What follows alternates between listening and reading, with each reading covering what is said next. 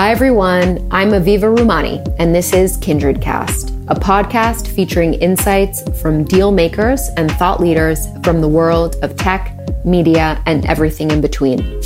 Kindred Cast is a production of Kindred Media, powered by LionTree, a global merchant and investment bank. Today, we feature a recent webinar chaired by LionTree's public markets lead, Leslie Mallon, with Michael Kassan, the founder, chairman, and CEO of strategic advisory firm MediaLink, and Michael's colleagues, Andrea Redness and JC Uva. Tune in for an in depth discussion about how the advertising and marketing world is remaking itself in the wake of the global health crisis. To stay up to date on today's most recent, thoughtful, insightful, and entertaining content, be sure to check out Kindred Media's recently launched newsletter. For Take a Break with Kindred Media by clicking the link in our show notes. And now here's LionTree CEO Aryeh Bourkoff to kick off the webinar.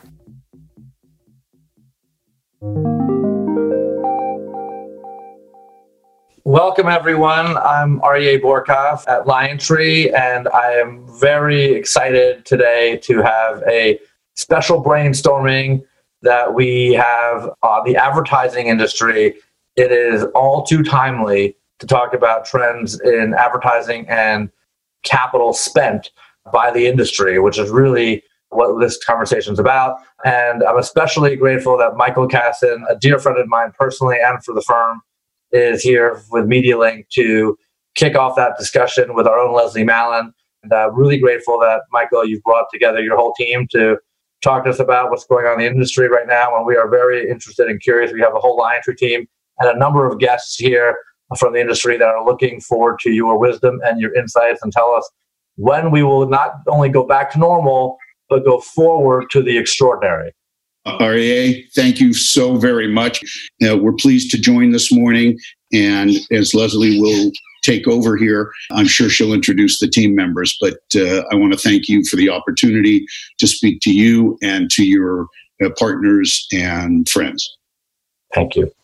Thanks, and thanks, Aryeh. To get started, we thought it would be beneficial to host a series of virtual discussions on TMT themes and topics that will help us all better navigate these uncertain times together. Today is on a very important topic that touches so many of our clients in some form or fashion, that being the advertising market. Michael, Aryeh has introduced you, but to also introduce Andrea Redness and JC Uva, two senior members of the MediaLink team as well. We're really pleased and thrilled to have you all today spending time with us on this very important discussion let's get started. Michael, if you could start with a little overview on MediaLink, your focus on the ad market, and then we'll get right into questions. Sure. MediaLink was founded about 13 years ago. We operate a strategic advisory firm which lives at a particular intersection. That intersection is marketing, media, advertising, entertainment, and technology. We're fortunate to be a team of about 170 people located in New York, Los Angeles, Chicago, San Francisco, and London three years ago. LionTree was our partner and investment advisor and banker, and we sold a MediaLink to Ascential, a UK based public company, best known for its event business, which is manifested as the Cannes Lions, which unfortunately isn't happening this year based on COVID. They manage and own the Cannes Lions and another important event in the industry, necessarily the advertising industry, but Money 2020, which is the leading fintech conference in the world. That's their conference business. Just essentially, I look at MediaLink as a team of professionals that have one thing in common, and that is operational experience. If I'd like to have something that differentiates us at that intersection, it's our operational focus. Great. Fantastic. So let's get started. To set the stage, it would be great to talk about the current environment as you see it and work our way during the conversation to how you envision the industry reemerging and how you see the competitive deck chairs shifting, if at all. So starting with the current environment, we know the ad market has been severely pressured, but how would you characterize the current state of affairs for the industry? You've talked about a transitional normal. Could you start by explaining that? what we at MediaLink have been trying to do with our partners is identify a transitional normal. What do we do as we're trying to figure out if we take Gretzky at his word where the puck is? What we've got to do is figure out how the heck we're going to get there. So I think the movement is towards how are we getting to whatever that new normal is. And the mindset is tough out there right now relative to spend across various industries. I can tell you again anecdotally, I was on the line this weekend with a very, very, very large retailer. Hopefully that would indicate the size and scope. And this particular retailer said, We have an obligation to our shareholders. And if the market is starting to move, and I'll come back to when the market is moving in a moment, but when the market is starting to move, if we're able to move, and I talk about the market, I'm talking about the linear broadcast television market initially, we need to move. And the fact that others are not similarly situated, whether it's particular industries or not, we can't wait for a new prescription. We need to go now. Because if we don't go, the next person on the list will get a call from the publisher saying they're going to go. That kind of sets the stage. On the one hand, you've got people who are of a mindset that we need to cut and deal with the current. We have people who are saying, I'm already on to tomorrow and you have more of the people stuck in that middle or transitional normal. Practically speaking, what's happened with all the account reviews? You know, are they on hold? Are agencies pitching virtually? And have you noticed any differences per se among the agency holding companies in terms of their actions thus far? It would be great to get some perspectives on that. What I'd love to do is ask Andrea to take that question, Leslie. In as much as Andrea runs most of the large media reviews that we do at MediaLink, so she's right in the line of fire as we speak. So, Andrea, if you'd like to take the first part of that, and I can come back on the holding company side. Sure. So I think as most of you probably know, this year is shaping up to be probably the largest year in agency reviews and even to potentially surpass you know, our whole pitch of palooza as michael talks about from you know like four or five years ago. What we started to see was there's a real influx in january and february of companies starting to look at their agency reviews. Many of the big companies and big sectors actually have already kind of kicked off and started reviews. The way everybody's dealt with that has been really different. If a review was already kicked off when this whole process started for the most part they've all continued on in some cases, they've added some additional time. We've actually seen some really great real moments come out of this. And in a lot of ways, I think really allowed brands and clients to really show their true colors because you they all say when we get stressed is when we all go back to our natural states. And I think that's the state that we've all been operating at in our professional, our personal lives, as well as, you know, corporations in general the good news is I think you've seen a lot of authenticity come through this process, but they've all moved to virtual. We've been pitching. We have a number of major pitch meetings going on right now that we're running globally, and they've all gone to being virtual meetings.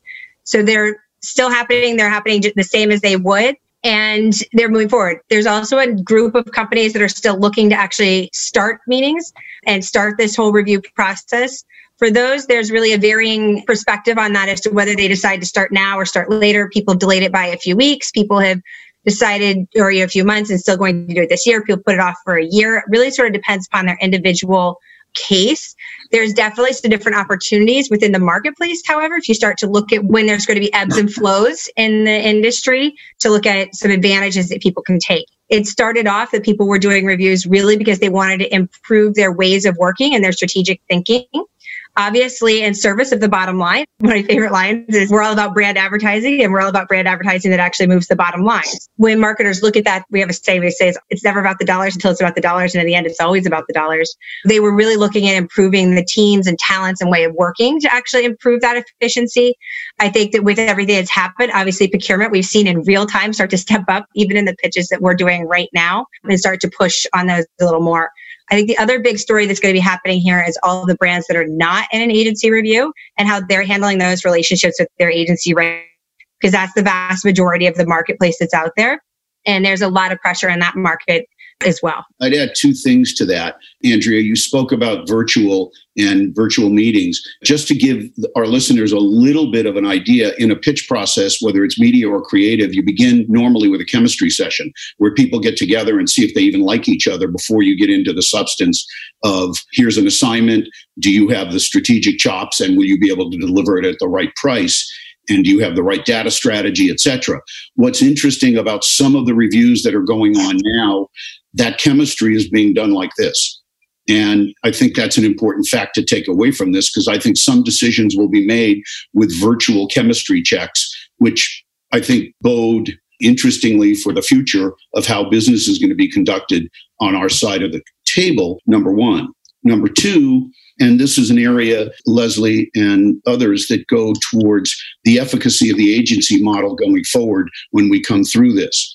The agency model has been challenged over the last several years relative to the ability for clients to either take things in house more or the dynamic that really changed was the direct relationship between the client, the marketer, and the seller whether it be Comcast, NBC, Universal on the one hand, or Facebook and the holy trinity of the duopoly plus Amazon on the other hand, those relationships have put into question the value proposition of agencies. What we've advised agencies during this moment, particularly, is here's a chance for you in the client conversations to be reasserting your value proposition at the highest and best level.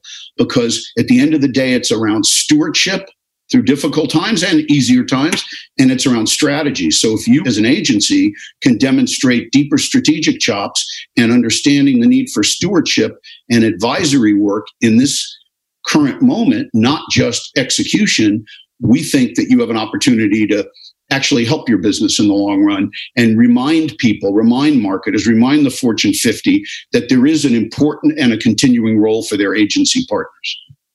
I believe that this difficult time they're going through right now in this crisis may honestly be just what the relationship between the agencies and the clients really needed to regalvanize that. They've gone through 10 years of some really hard times since the whole transparency issues and all of that.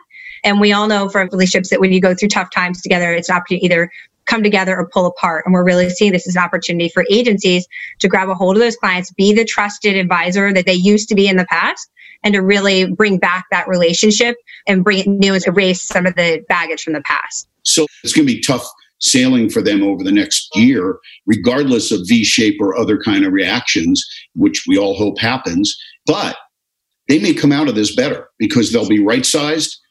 And if they can do what we just said, which is enhance their value proposition, maybe they come out of this better and smaller, but better. One of the questions that comes up a lot is trying to put in context what's happening now to the financial crisis. How would you make that comparison? Do you see clients cutting budgets more aggressively this go around? And to the agencies, do you think they're better prepared this go around to handle this crisis and to do what needs to get done? So I promised to give credit for a week. Rishad Tobaccowala, who just retired as one of the lead strategists at Publicis, said something the other day that just really resonated with me. He said, This is not hashtag great recession. This is hashtag great reinvention. And so I think there is that mindset in the industry that there is a moment in time where we have a pause and it's an inflection point. So I think this is different than other experiences Many people on this call, probably their first experience with something remotely like this would have been 9 11. I'm going to guess. I'm a bit older, so I've been through several of these kinds of moments in business. Look, I think this is different. And I think the budget cuts, you will see obviously very, very severe numbers will come out of Q2. It's just going to happen. There are industries that are just shut down, as we all know. I'd like a virtual show of hands. How many folks on this call invest in businesses that have a line that says revenue zero and almost literally government ordered revenue zero? So you can guess which industries are going to be slower to return because I again would ask for a virtual show of hands. I'm going to guess that. We get a green light that says go back to a movie, go back to a restaurant I don't know about you, but I'm going to want to make sure I understand what the precautions are and what the seating arrangements are and just trying to figure out how we all adjust. You can figure out which industries are still going to be needing to draw customers but have to approach marketing in a different way.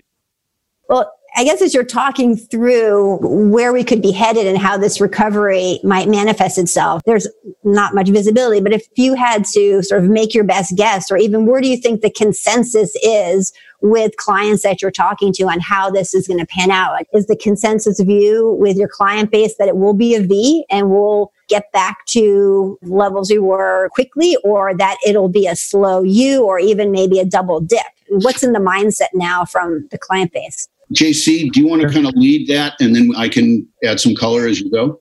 Sure. I think in talking to a lot of our clients and other stakeholders, I don't think it's going to be a V.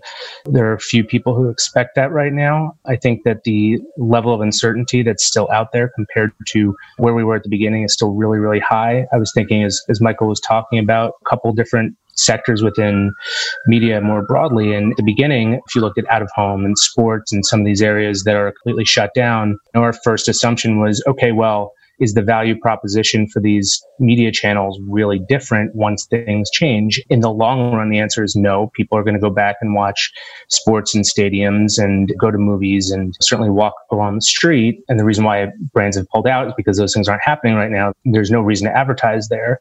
But I think what's developed is over the past six weeks is a sense that that's not going to be a bounce back. It's not going to be all of a sudden one day people are going to open their doors and rush back into everything. So I think the expectations around some of these different areas, I think have to be tempered and you have to look at it with a little bit of a long view. With that said, when we look at some of those areas, we haven't seen anything that really changes the fundamental underlying value of what they provide. It's just a matter of time. And I think that the time horizon is still unclear. And I think we look at it as being more uncertainty for a longer period of time rather than it clearing up quickly.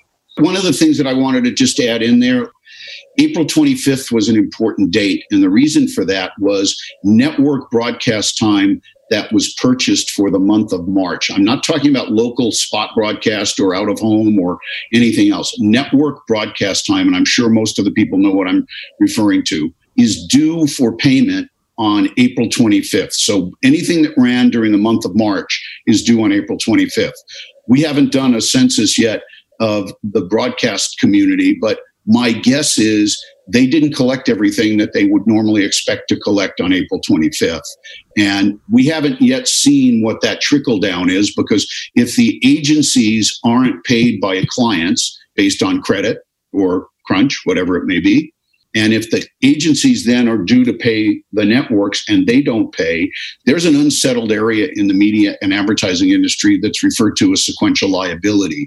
And the question has always been, and it's unresolved, if a broadcaster gets stiffed, is the agency responsible or is the client responsible? The large advertisers probably are going to be able to pay their bills on time for some period of time, maybe forever, hopefully.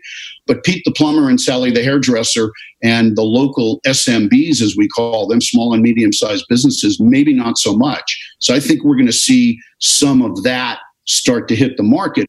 Two questions from our attendees, if I can throw in here. One is at the end of the day, do you believe 2021 US ad revenue will be above 2019? The other question that came in is what areas and sectors are going to be the quickest to return and which will take the most time to return? Andrea, did you want to grab that? Oh, no, I was just going to set up some historical stuff. I mean, if we look at history, we saw that some of the streaming services, you know, we looked at digital and broadcast in the last recession were some of the hardest hit ones, but we're also some of the ones that bounced back the fastest. And I think that we look at what the trends are happening right now, we're really seeing that there's a push towards accountability. There already was a push towards accountability beforehand. The major marketers have really been envious of what they were really seeing in the direct to consumer marketing space. We've identified a number of trends before this. And as we're looking at them now, we're really seeing that those trends are really just being exacerbated. And we find that when we go through times like this, we go back to 9 11 and we go back to 2008, we see that what really what's happened is that the things were already starting to happen and where nursery was already going just gets moved a lot faster during one of these times. So I think, you know, we talk about like sort of the mega trends of what's going to happen. I think we can say that we believe obviously that streaming and broadcast and all these areas that were really strong before are going to continue to be strong and to bounce back the best. But I think that, you know, probably some of the work that we've really been doing in the marketplace around very specifically what's going to happen with major markets. I know Michael touched upon the upfronts before, probably is some of the most telling work to really look at and some of the things that, you know, to really kind of get in mindset of what marketers are thinking about. One of the things I would add there as well is, and Leslie, I touched on it in the first question, but I'd like to focus, if we might, for a moment on what's happening with the upfronts. I think that's as current a story and it's real time as exists in the market, because I think that gives an indication of what the mindset is around committing spending going forward. And I'm going to presume everybody on the phone knows what the upfronts refer to, but I'll do it one second. Upfronts are what happened generally for the last 50 years or so in May when the broadcast networks and cable networks show their stuff. They show you the new fall shows, what's coming. And the way that that media is committed, as many of you know, roughly 80% of the national broadcast and cable broadcast inventory, particularly on ABC, NBC, CBS, Fox, etc., the primary linear broadcast networks, roughly 80% of the money is committed up front in what we call a broadcast year, which is a three quarter commitment that starts in September. Just to give you a little history as to why it's like that and why you wouldn't have started the fall season in January in a new season, it was based on the original way the auto manufacturers released the new cars. It used to be that new cars were released in September, and that's where all the money would be for the advertisers. So the new cars were released the new models and the new shows, and they backed up one to another. So that's exactly why it happened. And it also, the idea of an upfront market was based on a supply and demand quotient, which was there's only a limited amount of time that you have in prime time. So I want to get 80% of it up front, and 20% is always in what we call the so called scatter market. Obviously, in this year, the upfronts at Carnegie Hall and Lincoln Center and Madison Square Garden and the Beacon Theater, they're not going to happen. What we don't know yet, but we're in the midst, and literally we're in the midst of the conversation with the lead buyers, the lead sellers, and the lead clients and the lead agencies about what the 2020 upfront should look like. Back to what I said about hashtag reinvention, maybe this is exactly the inflection point that we need to change to a calendar year. Look, that's got to be an agreement between a willing buyer and a willing seller in a commercial transaction. So nobody can have a meeting that says you're going to do it this way and everyone's going to go along. Although that's how it's been done generally, although there are some who buy on a calendar year anyway. But we are going to see pretty quickly what people's psyche is for 21 because in some way shape or form in September there'll be some action against the backdrop of a fourth quarter and likely a concerted effort against what would be first quarter of 21. I just want to add to what Michael said. I think one thing that we've heard a lot in these conversations is this push for flexibility. Obviously, the upfront, you're putting money down upfront and you get a price advantage for doing that but you lose flexibility. Again, that's primarily for television as compared to digital media, also for sports and buying sports rights and sponsorships. But the consistent word I think we've heard from a lot of brands and agencies is the desire for more flexibility and if this is the new normal. I think it's going to be a really interesting conversation between buyers and sellers because flexibility is great, but it is more costly to do business that way. Those dynamics are going to be interesting to see how things shift whether flexibility just means more time to cancel, whether it means buying broader portfolios of media. It's got the potential, this concept to shift dynamics around a little bit really to sort of put an exclamation point on what JC was saying is that while we can't say necessarily what will and won't happen as far as what content won't be produced or what will launch or sports is probably one of the biggest variables. Um, while everybody has great plans for it to come back, we can all also imagine a few things that could happen here or there that could cause some things for plans to change. So the one thing that we all do know is that things will actually change. And as marketers start to look at what they're going to buy, I think it'll be very important for them to look at a portfolio type of a buy, meaning that you don't know what content's going to fall out from where, but you need to know that there's a decent backup plan. And that will probably go into impacting the value of the media based upon the overall portfolio that it's a part of. Meaning, what are your backup plans and what are your options if something does fall out at some point? Because we know it absolutely will over the next six to 12 months. Major chunks of content we're talking about. And, and Andrea said it well flexibility is the new black. That's what everybody has to demonstrate real time is ever more important because planning cycles are going to be so impacted by what we're going through.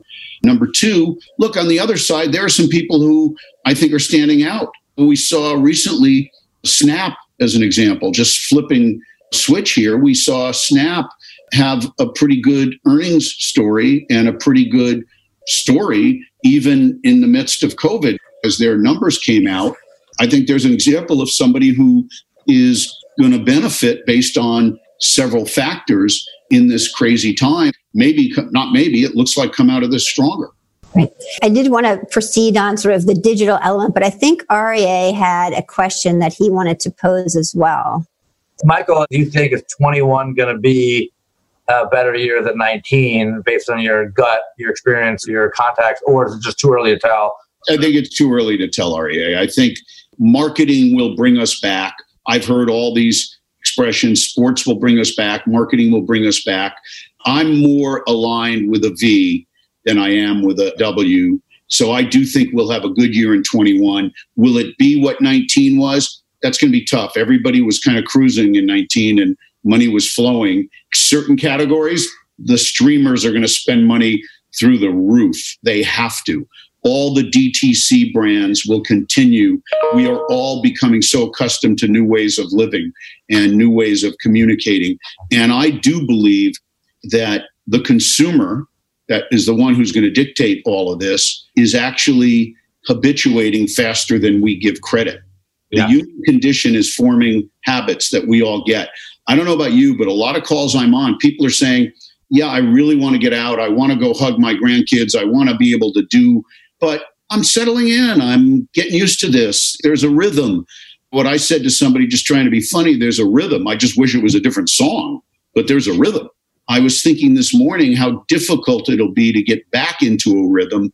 I think 21 looks obviously better than we are now, God knows, but I'm not sure it goes all the way back to 19. Thank you for that. I mean, the other question I had is you mentioned the zero revenue companies during this period, but among zero revenue companies during this period, there are those who are qualifying for government support and raising capital and others, and others that fall through the cracks. Like the live events business, you won't see the government bailing out concerts goers, and you won't see the government bailing out the advertising industry either. So the industry doesn't get the sympathies of the stimulus package. So how does the industry get through that period as it falls through the cracks. And you mentioned the reinvention of the industry, people would get more nimble and more streamlined. But maybe at the end of the day, it's not about being small and streamlined. At the end of this, it's about should you be spreading your costs out over a larger entity? And isn't this industry ripe for much needed consolidation just to get through even crises like these in the future? No doubt. I think that necessity as the proverbial will come into play here. And what I think is the opportunities for that consolidation. Let's go back again right to the advertising industry. It's a good example, metaphorically, for what you just said. Years ago, we sat back and looked at the opportunity for Publicis and Omnicom to come together, which didn't happen. But the POG deal was the biggest kind of big bang theory in the advertising industry, and people on either side of that argument saying it's either a good thing or a bad thing. Consolidation. I would submit to you, it's a great example. Consolidation in the holdco business would present brilliant opportunities now. And as they reimagine the value proposition, just one industry, but you could apply that across TMT, Aryeh for sure. There are places where we just have too much. One of our companies said, gee, I want to create they thought they were coming up with a new idea. A rep firm. Does everybody does every publisher need their own sales teams now? Think about that. Jonah peretti years ago talked about is there a need and an opportunity for the publishers in that era? I don't want to say smaller but the emerging publishers all get together. That was three years ago. If it was right three years ago it's way right now just because there is going to be more focus on big solid players, which means the duopoly plus makes even bigger noise and challenges the smaller publishers even more. Yes, I do believe there's extensive opportunity around consolidation for efficiency purposes. Because what I will say, Aryeh, as a business principle, anytime you take the following three words and use them in a sentence in the right order, opportunity will exist. And those three words are fragmentation, consolidation, and efficiency. It's an organizing principle for me and always has been. You find a fragmented industry that can be made more efficient through consolidation, someone's going to make money. There is a classic example of that right now. We have fragmented industries that will be more efficient through consolidation. Thank you. To take this then back to digital a bit, a lot of questions that we get sort of on the, does this crisis then accelerate that trend that we've been seeing already, the shift to digital? So do we see an acceleration there? And you mentioned Snap. I would say, and then I turn it over to JC, but I would say the following. Snap had a unique moment. The demographic thereafter was hot. The Discover platform really reimagined its relevance and its importance. The idea of getting your news through that lens attracted the right demo. They are also in the least sexy side of the advertising business, demonstrating great strength, which is the direct response. We say it now in a fancier way, direct to consumer, but it's the stuff that nobody wanted to talk about the DR, the direct response work. And I think they've made the right moves in that regard. I think Michael brings up a really good point with Snap and the different audience and the performance of its direct response ad product, which is, I think, is something that's developed over time and obviously has gotten a lot better. It's performed really well.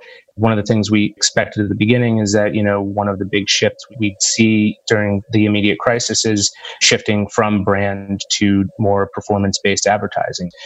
I want to add two more things back to what Michael was talking about earlier, and I think it plays into this. There are some categories that are going to have to spend, and they're going to have to spend their way through this. If you look at auto and retail, obviously stores aren't open, but they still have to sell products. Those are categories that really have to continue to spend. I think that they're going to find new ways to do that, and you know that might shift more toward performance.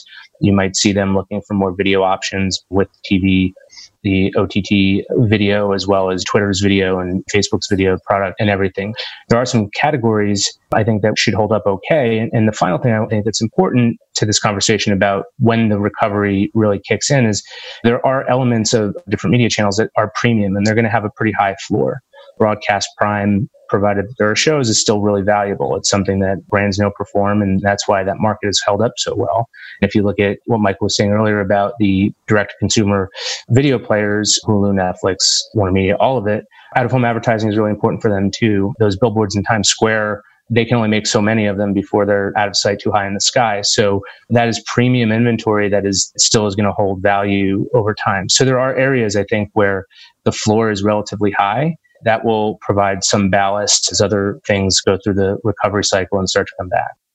Another question that came from our audience related to digital was from more of a longer term perspective, a question about relative positioning and your view on which digital platforms you're most bullish on long term.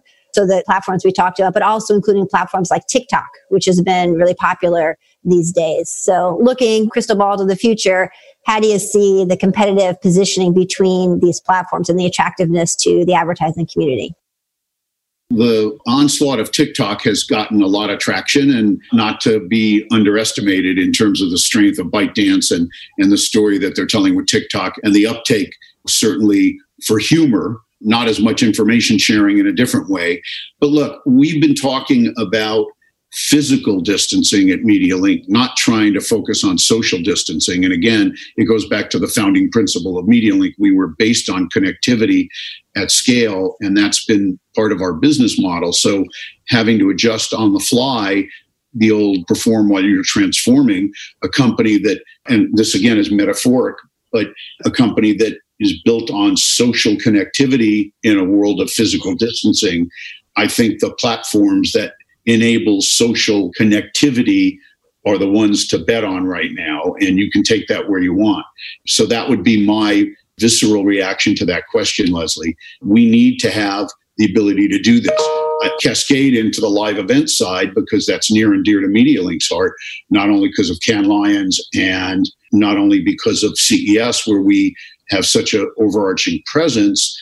We're all having to figure that out. As you know, with the Cannes Lions, just bringing it back, We've postponed it for this year. We're launching a live virtual MediaLink Beach, which will replicate what we do on the Croisette every year.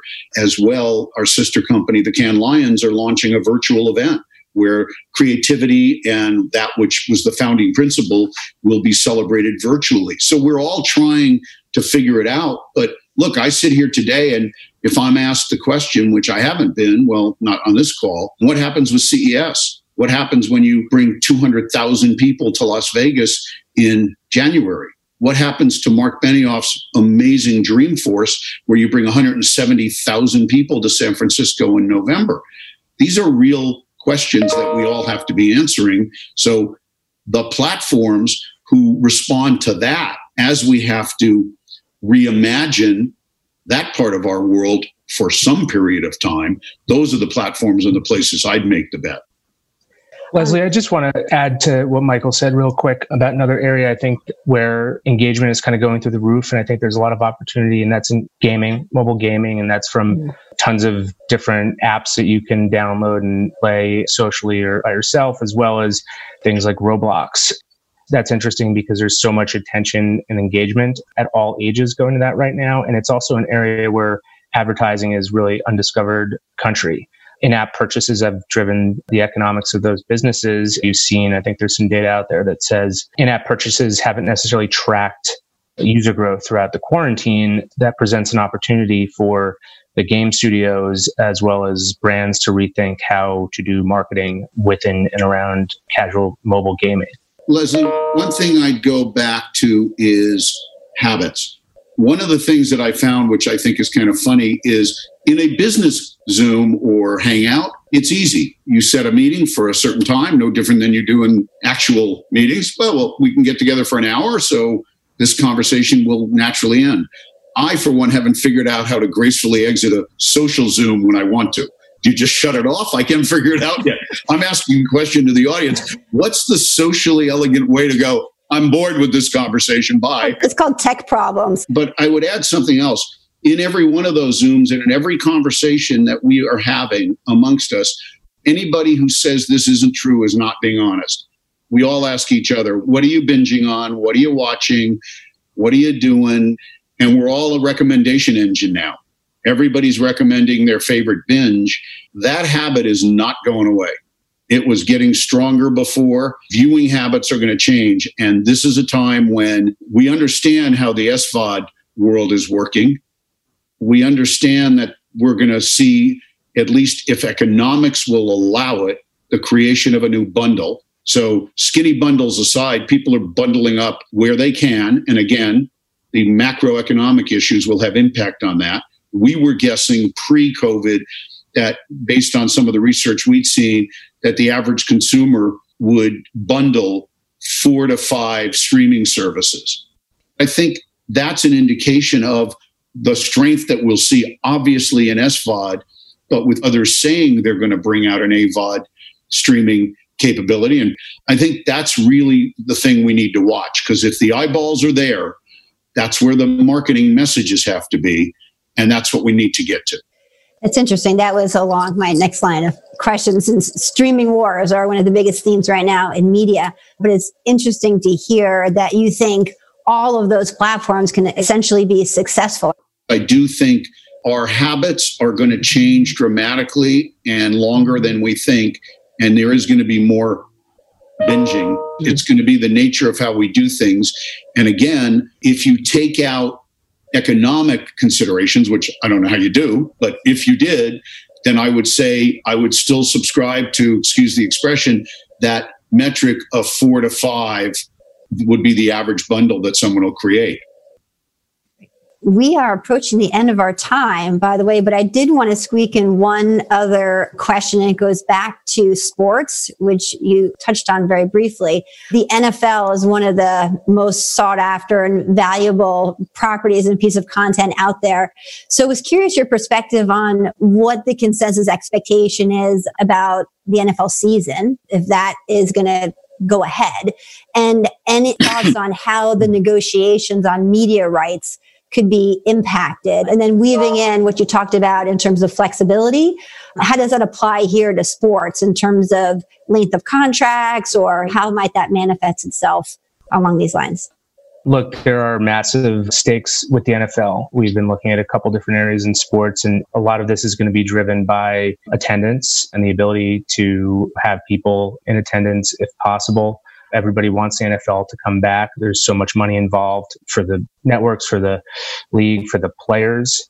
There's a lot of motivation. I think they're working overtime to figure out exactly how to do that as quickly as possible. It's possible that the season could be delayed, but I'd still probably guess that they're going to work hard to get it started on time in some fashion. As far as negotiations on future media rights, one of the big things that will be a topic in every one of these negotiations and probably every conversation going forward is rethinking of force majeure and how to price that in to all of these contracts because now this has happened and it could happen again and people don't want to be stuck where we are right now without that considered. I'd say it's the same thing that I heard from a good friend of mine who's a restaurateur who said he's looking at every lease that he has and he is going back in time.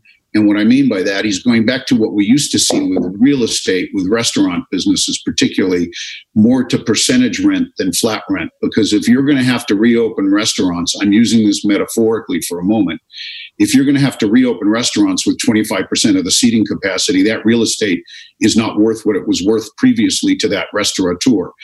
Take that same application to sports rights. I think you're going to see that. And I'll go back to what I said earlier flexibility is going to be the key. I don't know about, again, anybody else, but as we're looking at optimistically, trust me, the end of the year and saying, are we going to take a family vacation in December? my wife Ronnie and I looked at each other and said, "We sure would like to, but I don't know." Well, let's see if we can book something, but let's negotiate with the hotel, which we did, an absolute deadline on the latest date we can cancel without losing any deposit. You'd be shocked at how flexible they were. Okay. A place where normally six months out, your money's gone, your deposit's gone. Everybody's going to be more flexible. And I think that applies to sports rights. We have to be we don't know what the value is if we're reimagining sports with half the fans, with no fans. That's a temporary moment. I'm hopeful, and I guess being a Laker and a Dodger season ticket holder, I certainly hope it's a temporary moment. But would I go long on it? I guess I did. Well, with that, I want to thank you all so much for your time. We could have obviously touched on a lot more here. There's a, a, lot of moving parts with the advertising market, but really, really appreciate your thoughts and perspectives and wish you the best. I hope you enjoyed our show today. If you want to check out any prior episodes, find us and subscribe at Apple Podcast, Spotify, or wherever you listen. Feel free to leave a review as well, as it helps people find the show. You can also follow us on social media at KindredCast for behind the scenes photos and info. Listen to Kindred Cast on SiriusXM every Saturday and Sunday at 2 p.m. Eastern on Business Radio Channel 132 or stream shows on demand in the SiriusXM app.